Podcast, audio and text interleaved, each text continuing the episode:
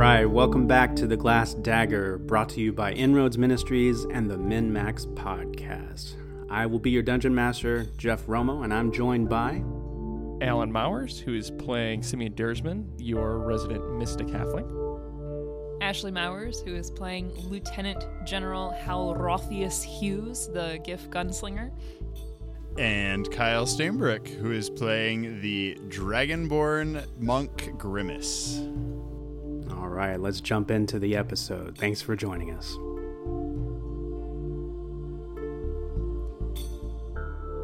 Instead of the black screen, we actually start with um, a severely out of focus shot. Um, the only thing that's focused is this middle portion of the screen, um, and we see this um, this like grains of wood.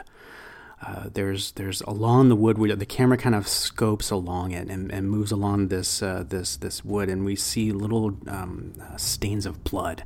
Uh, we see uh, indentions. There's there's bits of chips in the wood. We see places where it's been sanded off, and eventually the camera speeds up until we actually see an enormous, slightly scaled hand.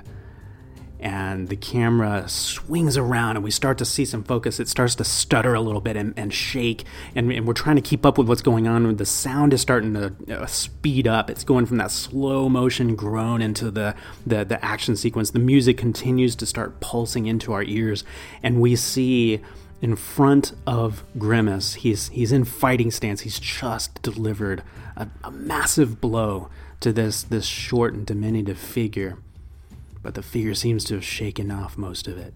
And his face is starting to change and elongate, and he's giving out the warning that, "Oh, you should be running right now. I, you should be running."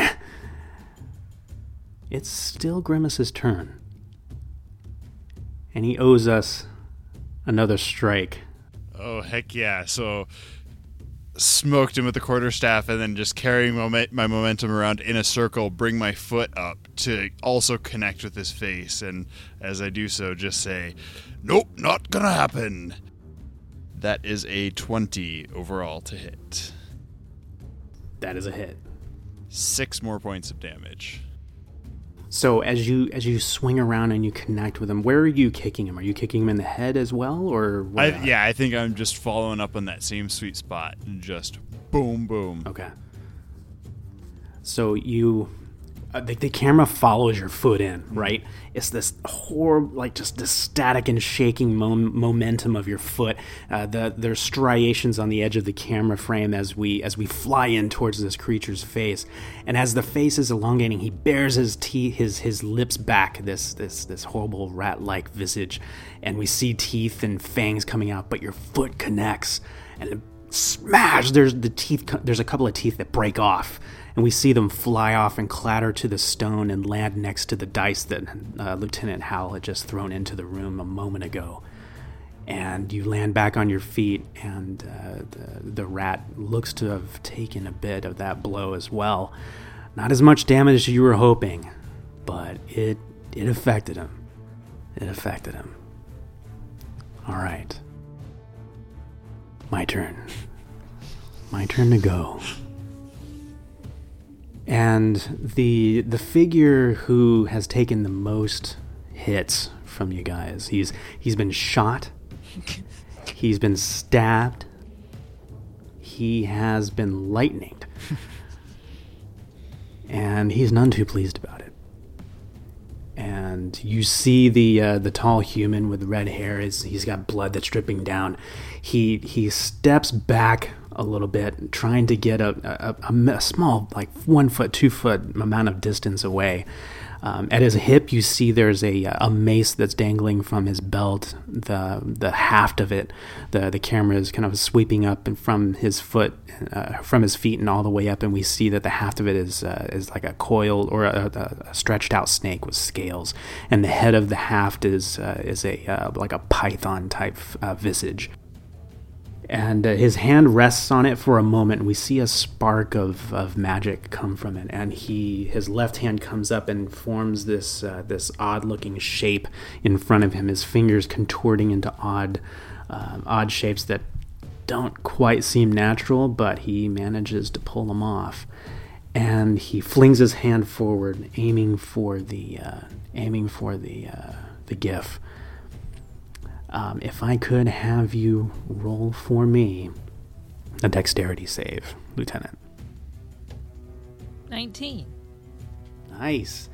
So his hand comes forward and his fingers extend out of that contorted shape, and you see a burst of orange, and then it descends into the sickly yellow, and down into a brown, and then into a green, um, pulsing burst of light that vaguely rem- uh, is reminiscent of a snake's head as it comes towards you and hisses past your head and impacts on the wall behind you across the uh, the tunnel. And he, uh, uh, this figure, he, he, he hisses in frustration and, and he, he's, he takes that hand back and he puts it back to his chest where he's been cut and, uh, and the bursting hole of the, the gunshot wound is still there as he's pressing his blood uh, back into his body. That's all he can do because Hal, it's your turn after jumping out of the way of that terrifying uh, moment, I think he's gonna aim and, and shoot at him again. Oh, not as good. 13. That is a hit. No way. All right. Um, eight points of damage. Whew. Your bullet tears into him, and he he's he, he staggers back with the impact of the hit. I mean, there's just no question about it. There's just so much force behind this this ball round. I, I, think it's is it a spherical round? It's not quite a bullet, right? It's kind of like a like musket shot or or. Uh, well, I, um, I, have a musket. This is the pistol that I'm shooting with, so I'm imagining the pistol. Well, I, well, I guess I'm. Uh, it's like a black powder yeah. armament, mm-hmm. correct? Yeah. Okay, so yeah, so it, it punches into him and it, he he staggers back uh, under the impact and uh, you see blood coming uh, from his chest again, but this time you actually see it burst out from his back as well. Uh, and he is not looking good.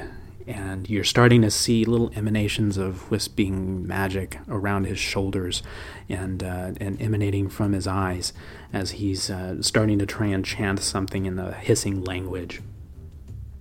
Uh, does anybody here speak Undercommon? Yes. Oh, goody goody gumdrops. Sim, it's your turn. And you're starting to hear him mutter prayers at this point. And he's mentioning the great, the great coiling and relentless death deal, death dealing of his great god Seth. And he prays for the coils to come and protect him and shield him from these interlopers. And it's your turn. Uh, I think Sim, while he's pulling another uh, bolt back, is just going to speak out an undercommon as well.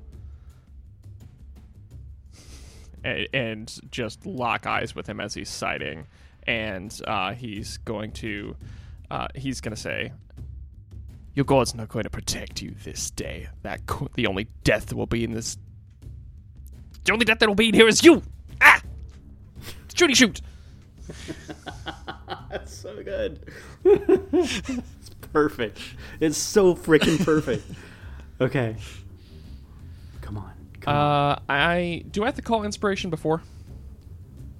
Um, you need to. It, I would prefer it if you did before, okay. but because I'm you guys are such good it. role players. Okay, so you're going to use inspiration yep. on this. Okay, let it be so. Okay, it's a natural six on the first one. Okay two sixes.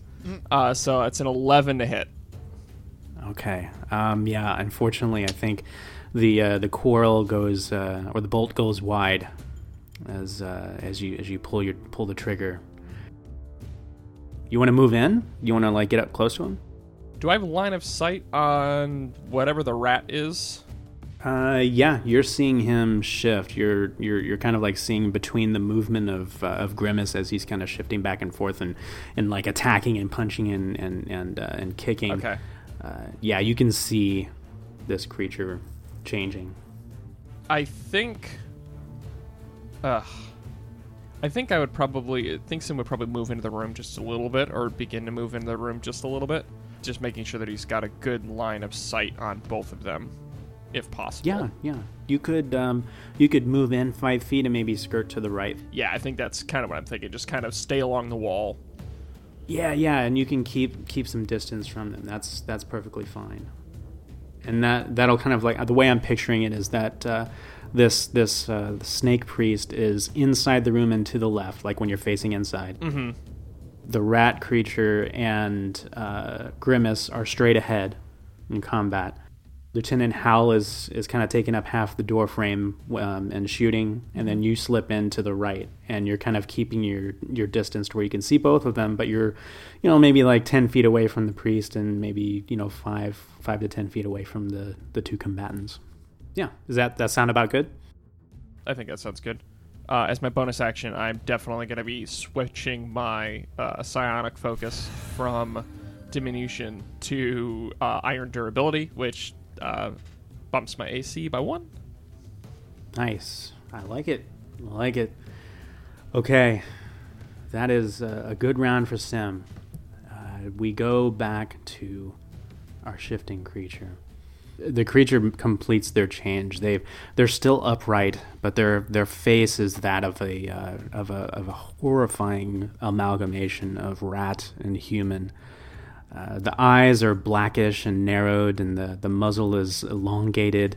But there's this this uh, just unnatural intelligence within the eyes and the, the gestures and, and facial features that the way he moves and, and the way the ticks are. You can tell there's some kind of human within there. Uh, it it lunges forward at Grimace and attempts to try and bite him. Uh, here we go. Does an 11 hit? Nope. Mother hovered. Okay. Um, he uh, he reaches up with a uh, um, a hand and, and pulls a uh, pulls a uh, short sword out, and we'll have it ready for the next round. But uh, he's staying engaged with you, and he's now just muttering in some kind of weird tongue that you it, it's just gibberish basically to you you hear like the screeching of rat sounds that sort of thing and it's sniffing at you and, and and just circling you trying to like get in a good hit uh, but it's your turn All right, I am just gonna double back on him. Go in for the quarterstaff again. Two-handed swing. Twenty-one to hit. yep I'm all over this guy right now. Uh, that is five points of damage for that, okay and then follow up with I think my knee this time. Uh, sixteen 16 that is a hit as well for four points of damage on that one. Yeah, I think the uh, the knee comes up and and clocks him, and you can see that uh, his jaw is now broken. Yeah, I think you've taken his bite out of the fight at this point because the uh, it, just the, the just repetitive hits to the head. I mean, he's just yeah, he's getting hurt. Uh, he's still on his feet. You're you're you're so used to your hits doing more damage than this, but for some reason, there's some kind of odd preternatural protections that's go that are going on right here.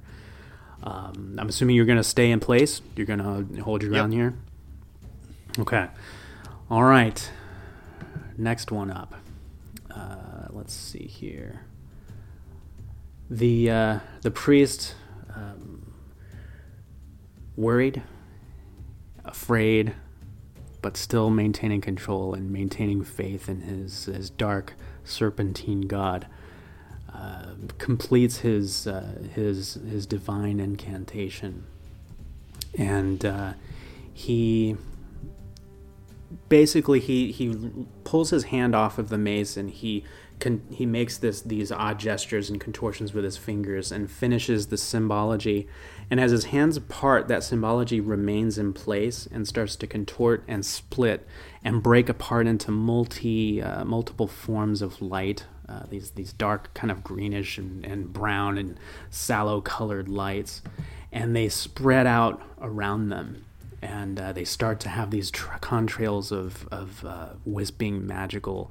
Um, it just it feels so filthy. It feels so just. It, it, I guess for lack of a better term, it feels like intimately gross.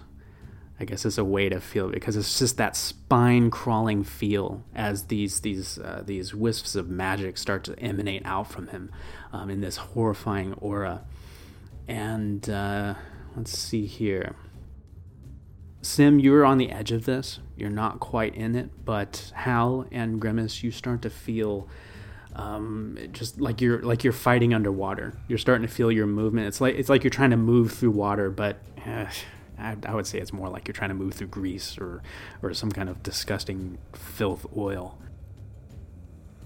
And that is his turn. So, Hal, it's your turn.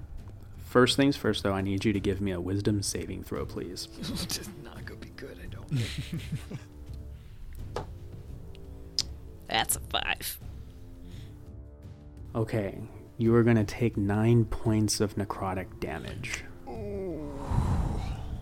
As these these horrifying lights just start to crawl across your skin, it feels like these little snakes are just slithering all around the, the, the, the parts of your skin exposed from the armor and just slithering in inside of your armor. It's like you're almost under your skin and just pushing against the toughness of your hide um, and just leaving behind that necrotic filth. But it is your turn. Okay. You are your speed in this area is effectively half. So just to to kind of give you that heads up, um, and you can go. Your turn. All right. Um. He uh, he's gonna like bear down and grit his teeth and get one more shot off. Okay.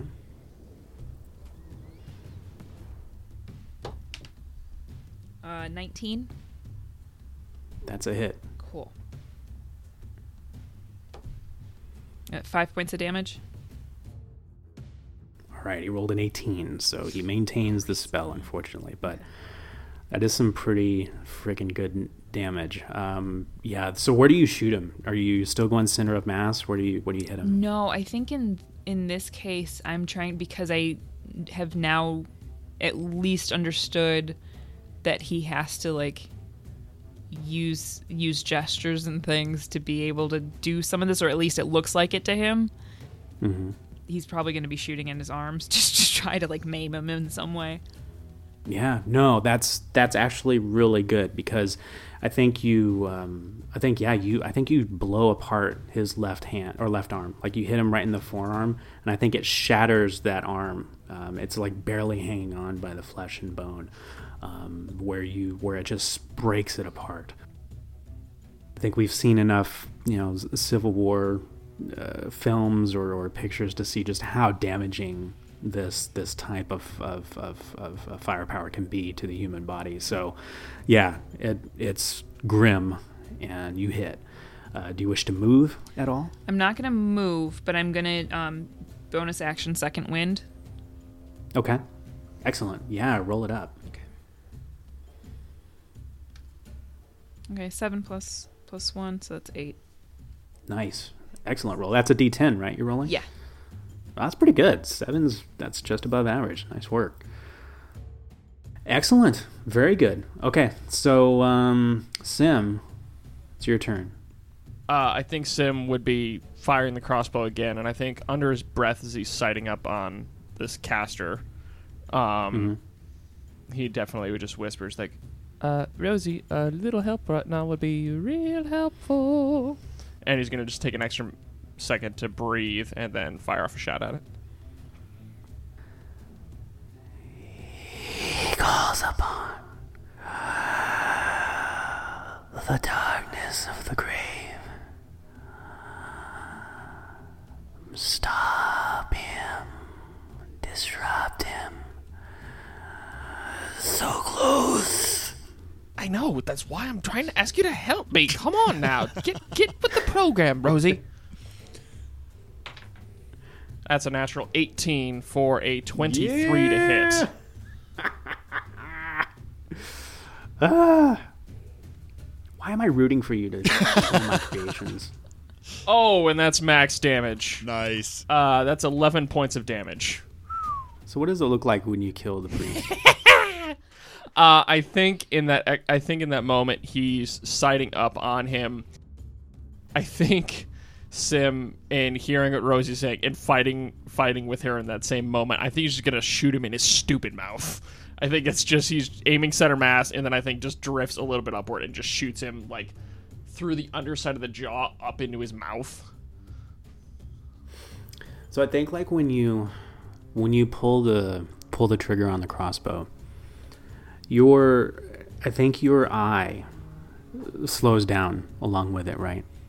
And we see the, uh, the the bolt come from the crossbow in slow motion. We're watching it through your eyes, and as you sight down that uh, the flying projectile, you see a ghostly emanation of Rosie. She ghosts by the form of, of Grimace, and you see her almost kind of heft a little bit towards him and moves him slightly. And, and it's almost like the flow of his movement is slightly altered, just ever so much. And the bolt goes right past his back. You can you actually see the parts of his, his clothing flutter as the bolt flies by.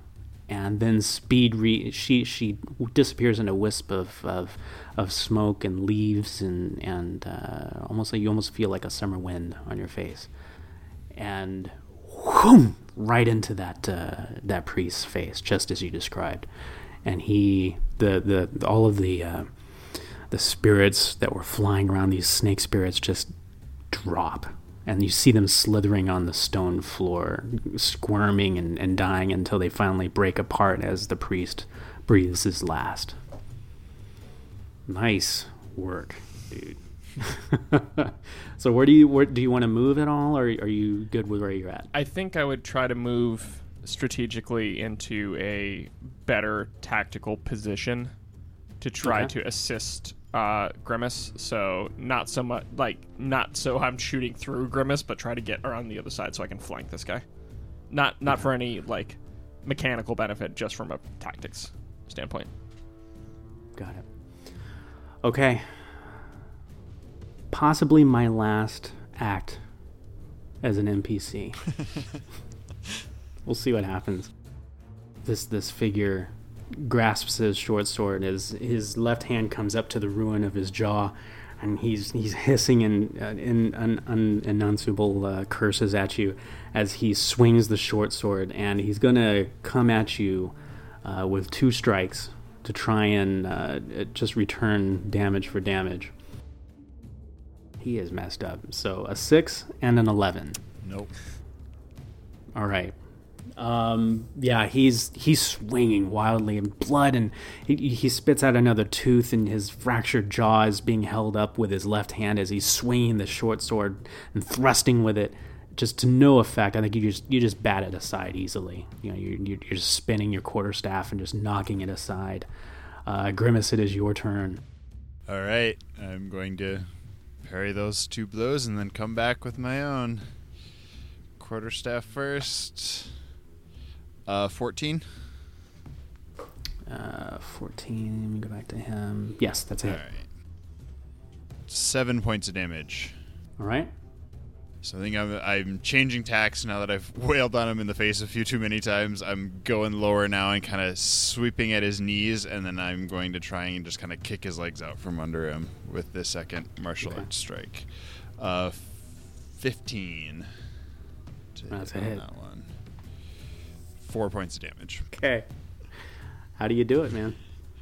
I think just like I said, as he's he's taking these swings at me, I, I knock them aside with my quarter staff, and then I bring it up in an arc and kind of a, a downward diagonal sweep, um, kind of catch him at the hip with my quarter staff to throw him off balance, and then just sweep his legs out from under him, and I imagine he just goes over backwards, and his head just comes down hard on the ground. Yeah.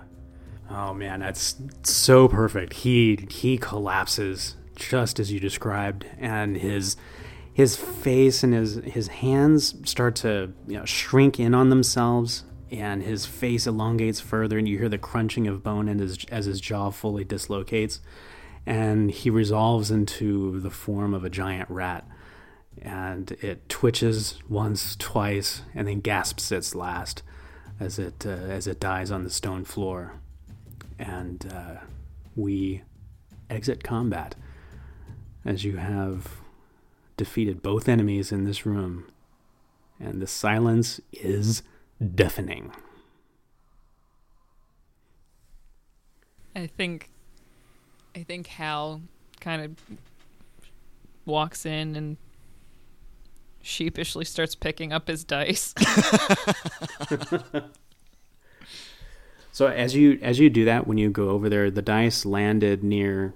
There's like a couple of sets of rat teeth here as well, like some fangs or whatever. You see this this kind of amorphous form that was next to the wall there. Um, you see the. Uh, I think you see a couple of hands that you recognize. There's there's a, uh, a, a basically a, a, a blanket that's been thrown over this. And you see blood coming out from underneath. You see just little glints of purplish shards on the ground. I'll pull the the blanket that's covering him. Yeah, it's gobs, unfortunately.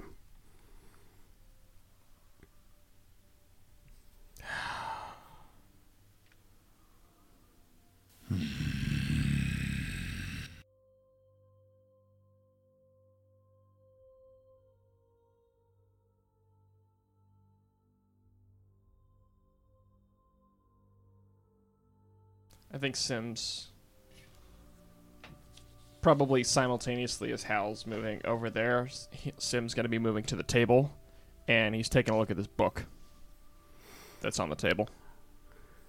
So, the book on the table is um, it's full of arcane symbolism.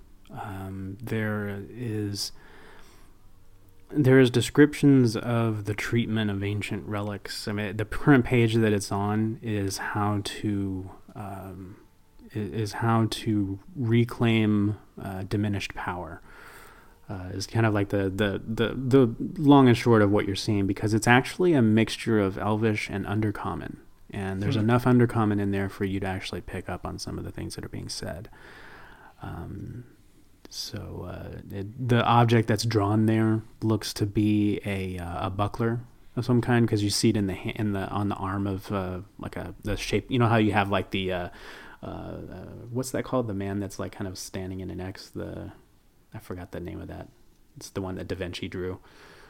It's the Oh. there's like a there's I forgot what the name of it is, but it's it's like that. It's basically like the drawing of a human, and you see the buckler in its left arm, and and um, and these notes that are all along those the that particular uh, set of pages that are open to it. Um, there's a couple of the items that are on the uh, the desktop, desktop the uh, the tabletop. Um, the uh, there are two dagger length wrapped objects. Uh, they're wrapped in leather, and uh, they're resting there. And there is single pouch that is resting there as well. I think Sim in his excitement would probably turn around uh, and open his mouth like he was going to say something and then see what's what Hal revealed and then just go, Oh. Yeah.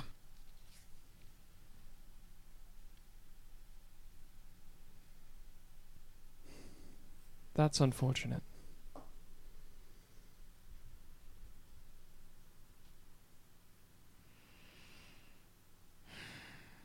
Are you alright, Hal?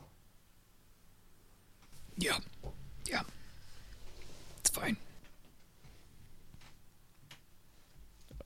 Uh, are you sure? What'd I say? I said I'm fine. Alright. Um, this book has a few interesting things in uh, uh what I think is Elvish and Undercommon. So if you don't mind, I'm just gonna go ahead and tuck the book into my bag. And also, it appears that there are a few objects on this table. So, um, I think Sim is gonna grab his pencil and then use it to like carefully open the wrappings without touching anything. Unlike the dagger length objects, think like crime scene investigator. So he's like opening Yeah. the objects so I can see what actually is there. Um, there are two what look to be uh, very similar to the glass daggers you've seen before, or I think you've seen one other one, right? Yep. so far. Um, very similar to that. They actually are carved in the same way. The shape is the exact same, but it's it's almost like it's made out of like a cheap purplish glass. Now, give me a give me a, an Arcana check. That's one I'm good at.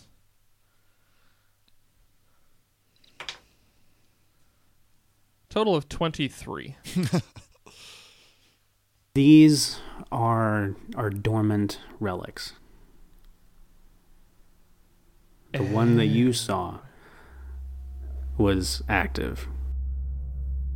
I think Sim is going to actively pull the book back out of his satchel and set it on top of the table and try to flip back through to where he was catching words of that might pertain to it. Yeah. Um, give me a, an investigation check. And then while you're doing that, Grimace, what are you uh, what are you doing? It's a total of nine. Grimace is stepping back and watching. He's for the last several seconds just kind of staring at the lifeless gobs. And he's he's clearly just livid. And is kind of processing and he's kind of like he's he's paying some degree of attention to what Sim's doing and he gives Hal a couple of looks. And I think as Sim's kind of starting to dig through the book, he looks over at the daggers and destroy those things. They're evil. Destroy them now. Uh, ho- hold on. Break like them, stu- Sim.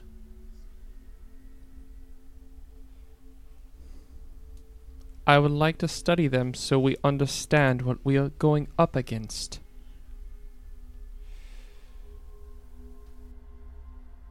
Know your enemy.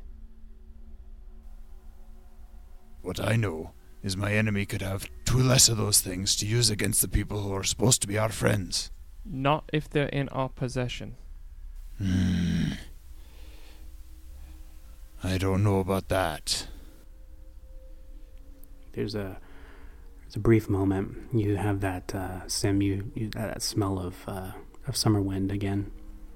Little flowers on the air, and you. I think your eyes kind of glance over. I don't know if maybe you physically look over, maybe it's just part of you that's kind of mentally looking in that direction, and you see Rosie is his ghostly form is uh, is crouched over over Gobs. I think she's actually kneeling down on her haunches, and she's resting her hands on him, and she looks back over at you, and you see um, these twinkles of uh, starlight that are kind of dribbling down her cheeks, tears. And uh, she says, uh, Not everything must break, but we must break some things to make others stronger.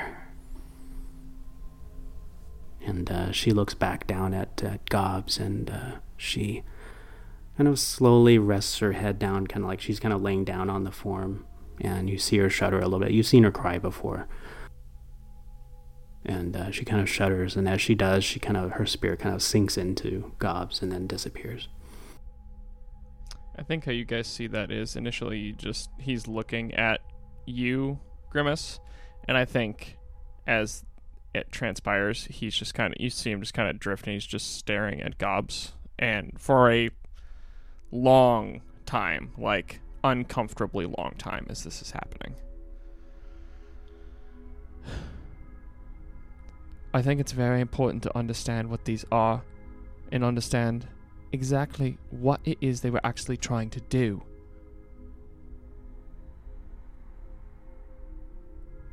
Information helps. Hmm.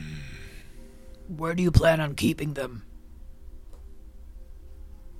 Do you have a workshop? Do you have a place to stay? Something secure?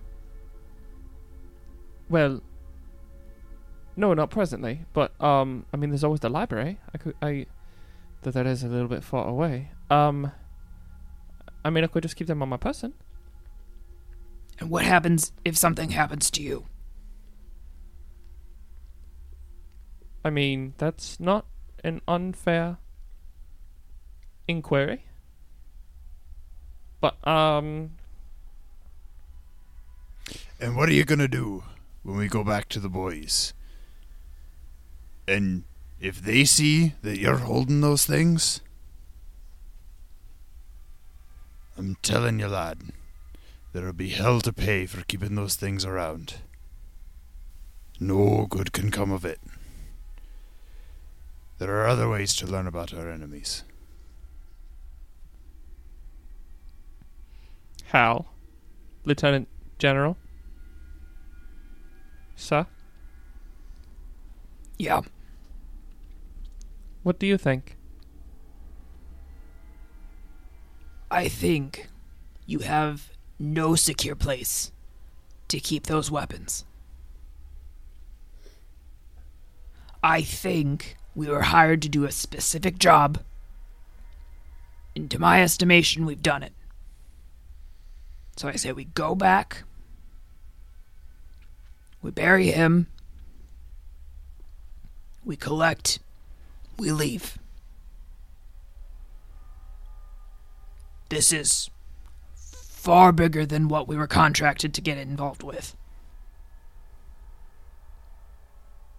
Agreed. By my estimation, and what little I've read about this type of thing, and what I'm seeing here, and what I can understand, is these are not active. These are just shards of glass. I think it's worth understanding. So why do you need those particular shards of glass? If it's just glass now. I mean, that's a fair question. I just don't fully understand whether or not these are ancient and whether there are only a certain amount of these around. And if there were only a certain amount, it would be a shame to destroy them outright without fully understanding what actually can happen. Okay, then what can you figure out here?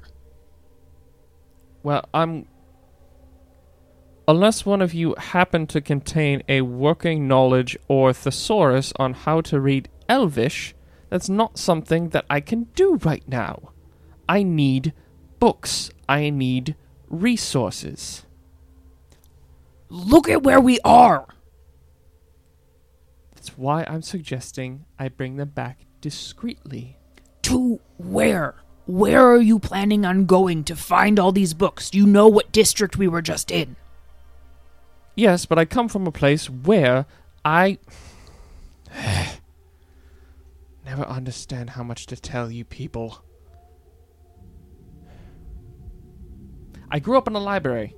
I grew up as a scholar. Books are what I do. Information is what I do. Then why did you come here? In search of more. Specific things that my particular establishment didn't contain. But now you're wanting to go back. I'm saying it's an option. I haven't read everything cover to cover. I know they contain tomes on Elvish. It's a pretty common language. I just haven't taken the time to figure it out yet. Being understand the being able to understand the Fae was a little bit more interesting when I was younger.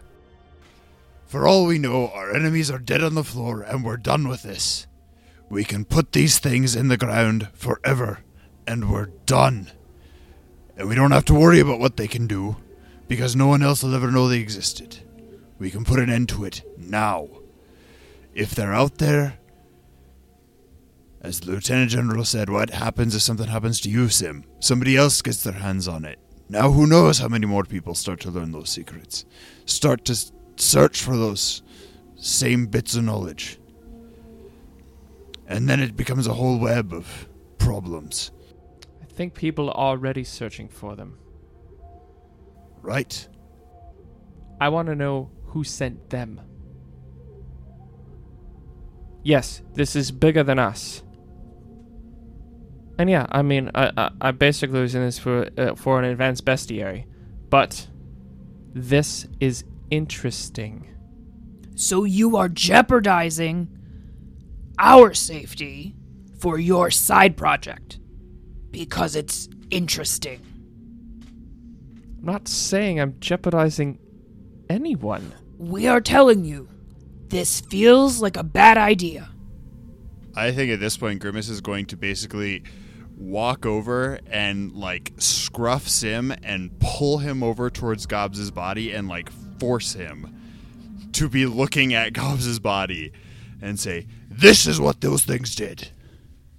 This is the legacy of those things. This is what they have to offer. We've got dead friends. We've got to go back and explain that. You remember, we've got a dead kobold wrapped up in the theater from earlier tonight. And I would like to remind you, and Sim is just turning and looking at him square back in the face. This is not the first dead body I've seen, and it will not be the last. You think it's mine? I'm trying to do my best to understand how it happened so we can try to keep it from happening again. God forbid more of these actually exist. I don't want to see more of them. And if they do exist, and perhaps someone else has one in them right now, we won't know how to remove it without killing them. We have no reason to believe anybody else has any. And we don't know anyone else doesn't. So we're at a standstill. All I know is these things are evil. They're sitting right here. We can be done with them. I'm trying to figure out uh, in in looking at um Gob's body. Is he dissolved? Is he shat- Is he a pile of glass? Oh, and you've you've now seen three people get killed by this, right? Mhm. So the first one was uh, was um, um, Klaatu. sorry was uh, Klaatu. Thank you. So the first one was Klaatu, and the the dagger appeared, killed him, and what ended up happening with that dagger? It ended up uh, with Klaatu. Uh, that was the one that I picked up. Then you managed to attack the uh, the burglar with it. So I think it's Albert. And uh, when you stabbed it into him, it killed him, but then both shattered. Yep. Right. Now, in this case here, uh, you see that uh, Gobbs is dead, and you see the shattered remnants of the glass dagger uh, before him, like in you know like where his like near his chest. Uh, so there's there's some differences there. So if you want to you want to do like an Arcana check to kind of try and understand that. And I'd say roll with advantage on this because you've you've got this kind of baseline of information, and that's kind of how you that's how you work, right? Yeah. Is using the kind of empirical method. Uh, so thank you for that inspiration. That is an adjusted twenty. There is a for for both uh, Klaatu and for Gobs, they were given instructions to follow, and every time you saw them, you know, Klaatu was saying, "I'm not going to do this." He made a conscious decision to not do something. The dagger appeared and killed him. It's like as if it already knew that it had deviated from course. Mm-hmm. Now, when the dagger that you used on the burg, the same dagger you used on the burglar, when it hit him, it was like a bomb going off. It had no direction. It had no, almost like it almost had no purpose, and it had no choice but to destroy and self-destruct and take everything with it that was, I guess that it had, you know, penetrated or cut. But then you go to Gobbs. Gobbs is slightly different. He's dead, but the dagger has broken as well. And so you're thinking about like what Gobbs said that he had to go back and that there was one or two things were going to happen. Either he was going to be released from service, which is what um, the Shameless told him, or they were going to give him another assignment. So perhaps what happened here was that he was released from service. And the dagger fulfilled its purpose. And it destroyed itself. So it, there's, you know, there's a there's a couple of uh, thought processes here. That's you know about the information you can pull from what you're you're seeing along those lines. Um, and then like you like you observed before, the the two daggers that are that are wrapped up in leather are inert. Um, they're uh, they're relics. I mean, they're they're probably you know a few hundred years old, but uh, but yeah, they are they're dormant. They don't have the energies that are needed for them to work.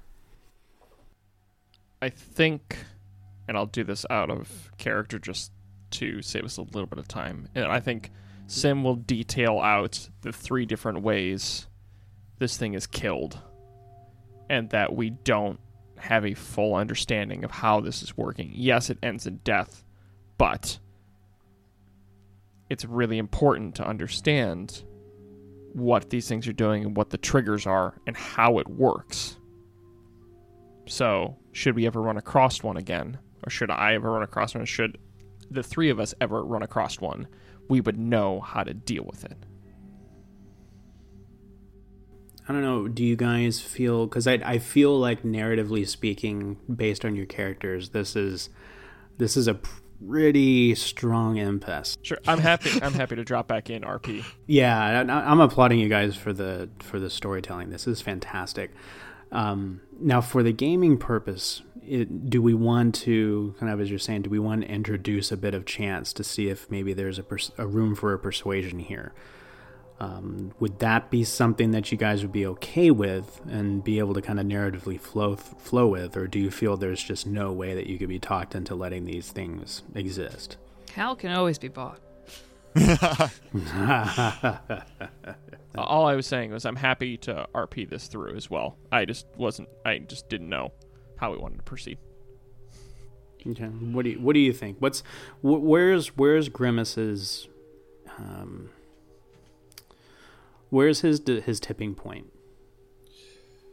I think. I mean, for Grimace, this lands squarely in he's he's a loyal personality type, right? And so his his whole thing here is like he might not have known the bugbears or really the kobolds, but it's kind of a well, they're a friend of a friend sort of thing. And I'm loyal to Toby. Sure. Toby's loyal to Linka. Linka was loyal to these guys, right? So therefore, I'm loyal. You know, commutative property. I'm loyal to these guys. um, and so I think for him, uh, just to kind of tip the the hand on Grimace's personality a little bit is he's he he has a very simple way of thinking is these are evil destroy them I don't care. Right? Like that's that's just kind of where he lands. Um which does make this tough. I didn't see this coming but this is quite the impasse between him and, and No, it- Simeon. this is yeah, this is what makes stories Uh-huh. good. So that's that's fine. so yeah I, I mean i think that's that's just it for grimace is he's just like no these these things are evil. Why would we want to keep them around? Like i don't care what we can learn from them destroy them i have no desire to see them exist i think they've hurt friends you know they've hurt the people that i'm loyal to therefore they don't need to be here Um, give me a, a, a grimace. Why don't you give me a history check? I want to try something here. And uh, Hal, I want actually all three of you go ahead and give me history checks real quick. not that we want to mechanically lock this game down or anything but No, no, no. I want to bring uh, some more information in. 15 for me Twenty-one. Two. Hal is two, a two for the for the lieutenant general. Um. Okay, I think Grimace, you, you you're, you're thinking back to the conversation you had with with uh, with Linka when this first first began, uh, when this first began, and one of the things that he mentioned as having been stolen was uh, were, were a couple of books that dealt with the um, the care and uh, restoration of ancient relics. And he uh, he made mention to, uh, um, and this is kind of where uh, uh, Sim comes into play. Um, he made mention um, at the table that he has a, a collection of, of magical tomes and, and lore um, in, in various places throughout this, the, the city. A lot of them were in that apartment. Um, some of them were at a different location. They were at a uh, uh, another place that was robbed. Uh, there was a uh, um, a uh, shipwrights that was robbed, and so I, kind of put that out there that uh, well, you know, Lincoln might have more information for you guys, you know, and that might be something that might kind of drop into your mind um, as you're thinking about loyalty. You know, the you're thinking about having to talk to Linka about this, and it kind of dawns on you that maybe he might have some insights into it. It's possible, but I'll just put that there just to see if that kind of adds anything to the conversation. I think Sim all the while is is flipping through the book, like as they. th- I I kind of picture in my head we've all gotten in this argument, and at some point Sim tried to shrug off Grimace and walked back to the book and was just kind of continuing to flip through and try to read the bits and pieces that he could. Yeah, I kind of I kind of think that's where Grimace lands too. Is just like, okay, we're not going to agree, whatever, and it's just like, fine, Sim, do your thing. I think you're being stupid about it, but you know, like, there just kind of comes that point where he also realizes, you know, we're not going to come to an impasse, and he, uh, you know. Resists a strong temptation to just take it into his own hands and go and wreck them anyway. What about Hal? What's Hal doing now? I th- I think he's really trying to weigh how useful continuing to argue about it would be and and how much of this he really wants to get into. I think he's seen Sim make rash decisions multiple times. Um, and that makes him uncomfortable. In part because it jeopardizes what they're trying to accomplish and puts them at risk, but at the same time, because it reminds him of a younger Hal that did so similarly for ambition. So, and then seeing Gobs, he's also feeling guilt.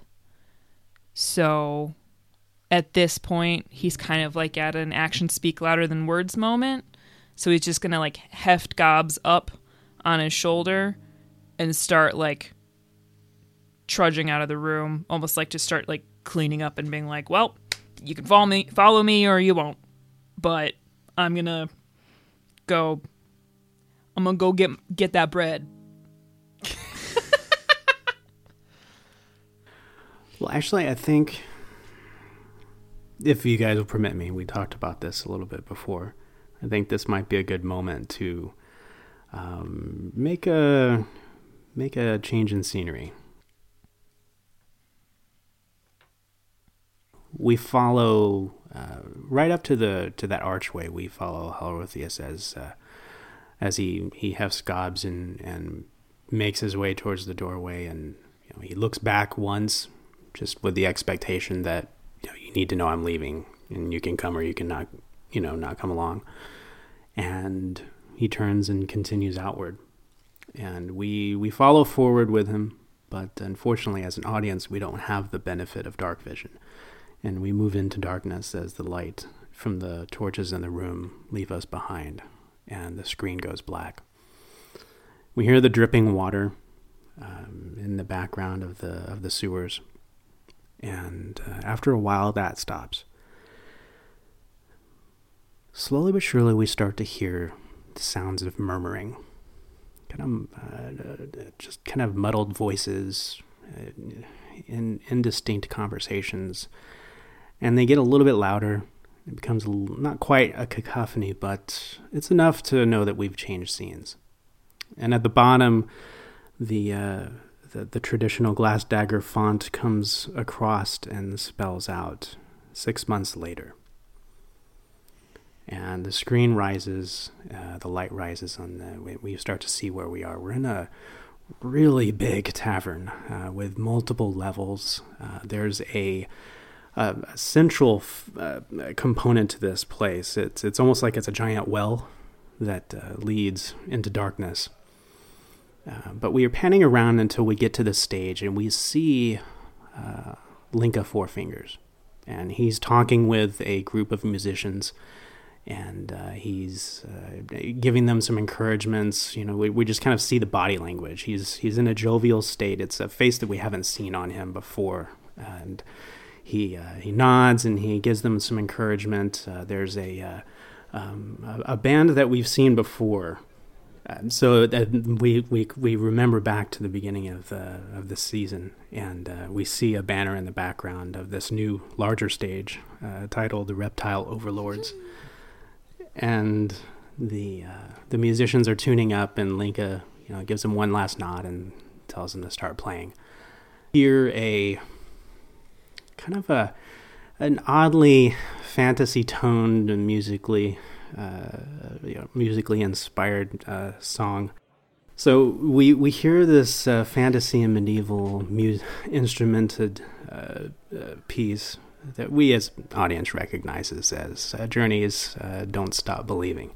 Pan away from the stage, and we see somebody sitting at a at a large booth uh, so which of the which of the three of you is sitting at the booth right now? Who is the first to arrive?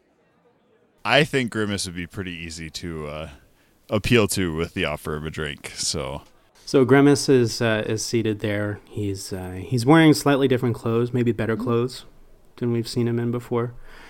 And uh, he's uh, he's got his old staff is leaned up against the booth uh, next to his seat, and we hear somebody mutter some kind of like greeting, and we hear vaguely, "Welcome to the yawning portal." Find a seat where you like. And we see uh, who's the next person to come in. Hal will be there only because he thought he would be the first one there because he likes the power move of having been able to set, like, scope it out before everybody else. So he's probably right. going to be a little disappointed when he sees that Grimace is there first. So, uh, so yeah, so you spot him from across the uh, across the tavern, and uh, you make your way over, and uh, like you you you get in or what what kind of garb are you wearing is it your same uniform or has it been mended and looks more resplendent or it's been six months so you know what i think i think he won't have come in his military uniform. I think it'll be in like nicer Ooh. civilian clothing this time. You make your way deftly through the crowd, uh, weaving your way past uh, gnomes and dwarves and half orcs and humans, and uh, you arrive at the booth and uh, you slide into the to the booth seat uh, opposite of Grimace, and uh, you, know, you, both share a glance, and uh, and then the door comes open again, and uh, the greeting is called out once more, but this time we don't see anybody. but the camera pans upward a little bit, looks down, and we see Simeon making his way through. So how does he look as he arrives? Sim's in the same coat Sim really hasn't changed all that much. Does he have the same journal book in the sling, or is it a new one? It's a new one. Uh, he's got a small pencil uh, in his uh, ear, just as normal, uh, and he's just kind of instead of having his nose down in the book, he's going to be looking around and uh, just kind of seeing where everyone is and trying to keep an eye on the room. And when he spots them, he'll make his way over I think uh, I think as you make your way through, you you see Linka. He uh, he looks over and gives a wave. Uh, do you return his uh, his greeting? Yep, with with lots of vigor, just hands vibrating back and forth like you barely even yep. see it. That's cool.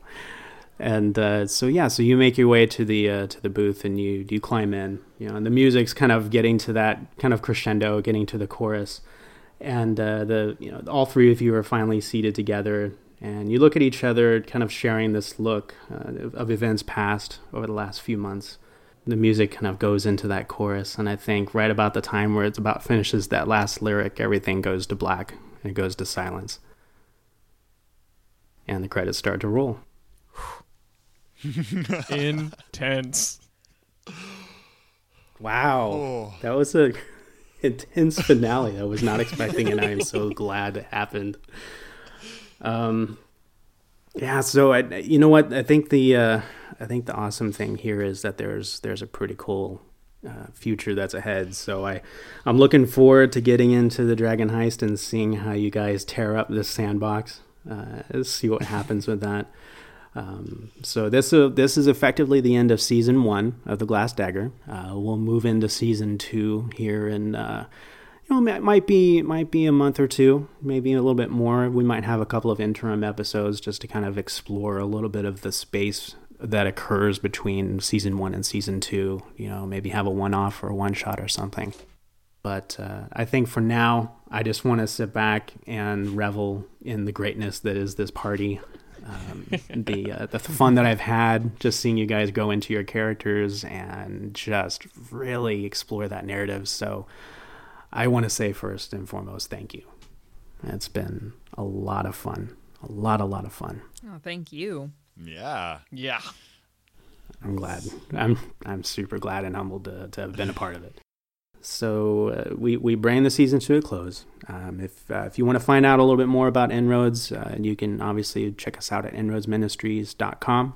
Uh, find us on Facebook at uh, facebook.com forward slash game store prophets. Uh, you can you can follow my silliness on Twitter at GSPKHEEGAN, GSP Keegan. That'll be in the show notes. It's kind of a weird spelling there.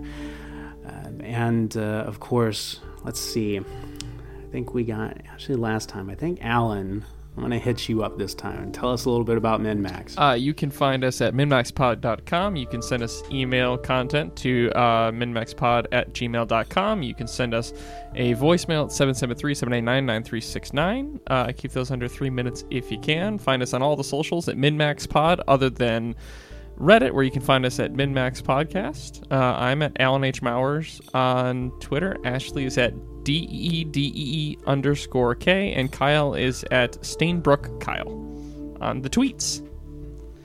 And on behalf of all of us, Jeff, I just want to say thank you. Like this has been amazing, and I'm super excited for season two. Like this is gonna be this is a fun party. Even with, like this, this is definitely illustrating like the differences in characters, and I'm loving it. It's definitely a lot of fun. This is going to be fun. I agree. I agree wholeheartedly.